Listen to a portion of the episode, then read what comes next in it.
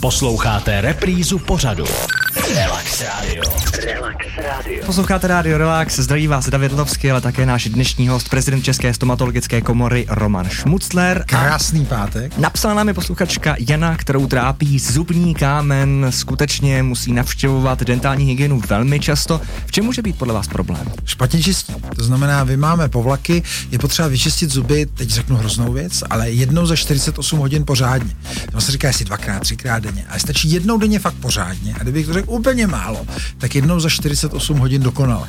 A když to uděláte, tak ten zubní kámen se nemá šanci utvořit, takže neutracejte za zubní, eh, za dentální hygienistku, čistěte dobře. Ale kdo máte tu hygienu špatnou a ten lékař vám tam najde ten kámen, nedej bože subgingivální kámen, to je kámen, který je podásní, tak ta hygienistka to dokáže vyčistit a já s pomocí hygienistek, já strašně lidí, kteří měli parodontózu, obávané to onemocnění, já úplně žasnu, co dneska vyléčíme. To jsou lidi, kteří já se bojím třísknout dveřma, aby ten průvan nevypadly ty zuby, jak se všechny kejvají, tam se podlní.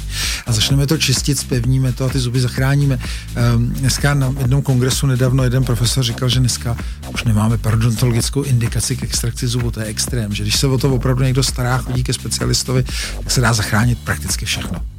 A co byste vzkázal našim posluchačům, kteří zvažují, že se v budoucnu třeba stanou zubařem? To je opravdu velký cíl, že jak jsme říkali, v České republice je to nejvíc. Jo? Čili je to na vrcholu pyramidy, musíte mít samý jedničky, musíte musíte se na ty zkoušky velmi učit eh, a je to prostě strašně zajímavý povolání. Já jsem tam dostal za trest teda politicky. Jsem dělal studoval všeobecnou medicínu, vždycky jsem chtěl být chirurg a jsem zubní chirurg a e, protože nějak se obávali, že uteču do Německa, tak mě dali, tak mě dali na stomatologii, aby jim teda utek zubař. A e, ten, ten, ten výsledek je, výsledek je, že to miluju, protože je to velmi komplexní obor a, a třeba v té částce chirurgický a protetický, kterou dělám já, tak, tak je to fakt jako hrozně zajímavé. Čas je neúprostný, máme tady poslední otázku. Jestli bude stručná odpověď, budu rád, ale vím, že to bude velmi těžké.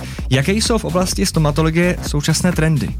Jdeme do ohromné digitalizace, takže já jsem třeba dneska rozhodl, že koupím třeba nějaký stroj, který bez prášku tisknout keramiku, to zní jako úplně neuvěřitelně, bude to možný a, a e, bude to tak, že ty opravdu školní prohlídky budeme dělat, to teď pobavilo celý svět, když jsem vyprávěl i na Harvardu, jak chtěli stávkovat v Čechách učitelé, když jsem říkal, že ve školách se budou kontrolovat znova kazy a že to je schopná udělat i učitelka, ale je schopná. Ale nešlo o tu učitelku. Kdokoliv, kdo udrží v ruce mobilní telefon, bude schopný zjišťovat kas sám u sebe třeba každý den.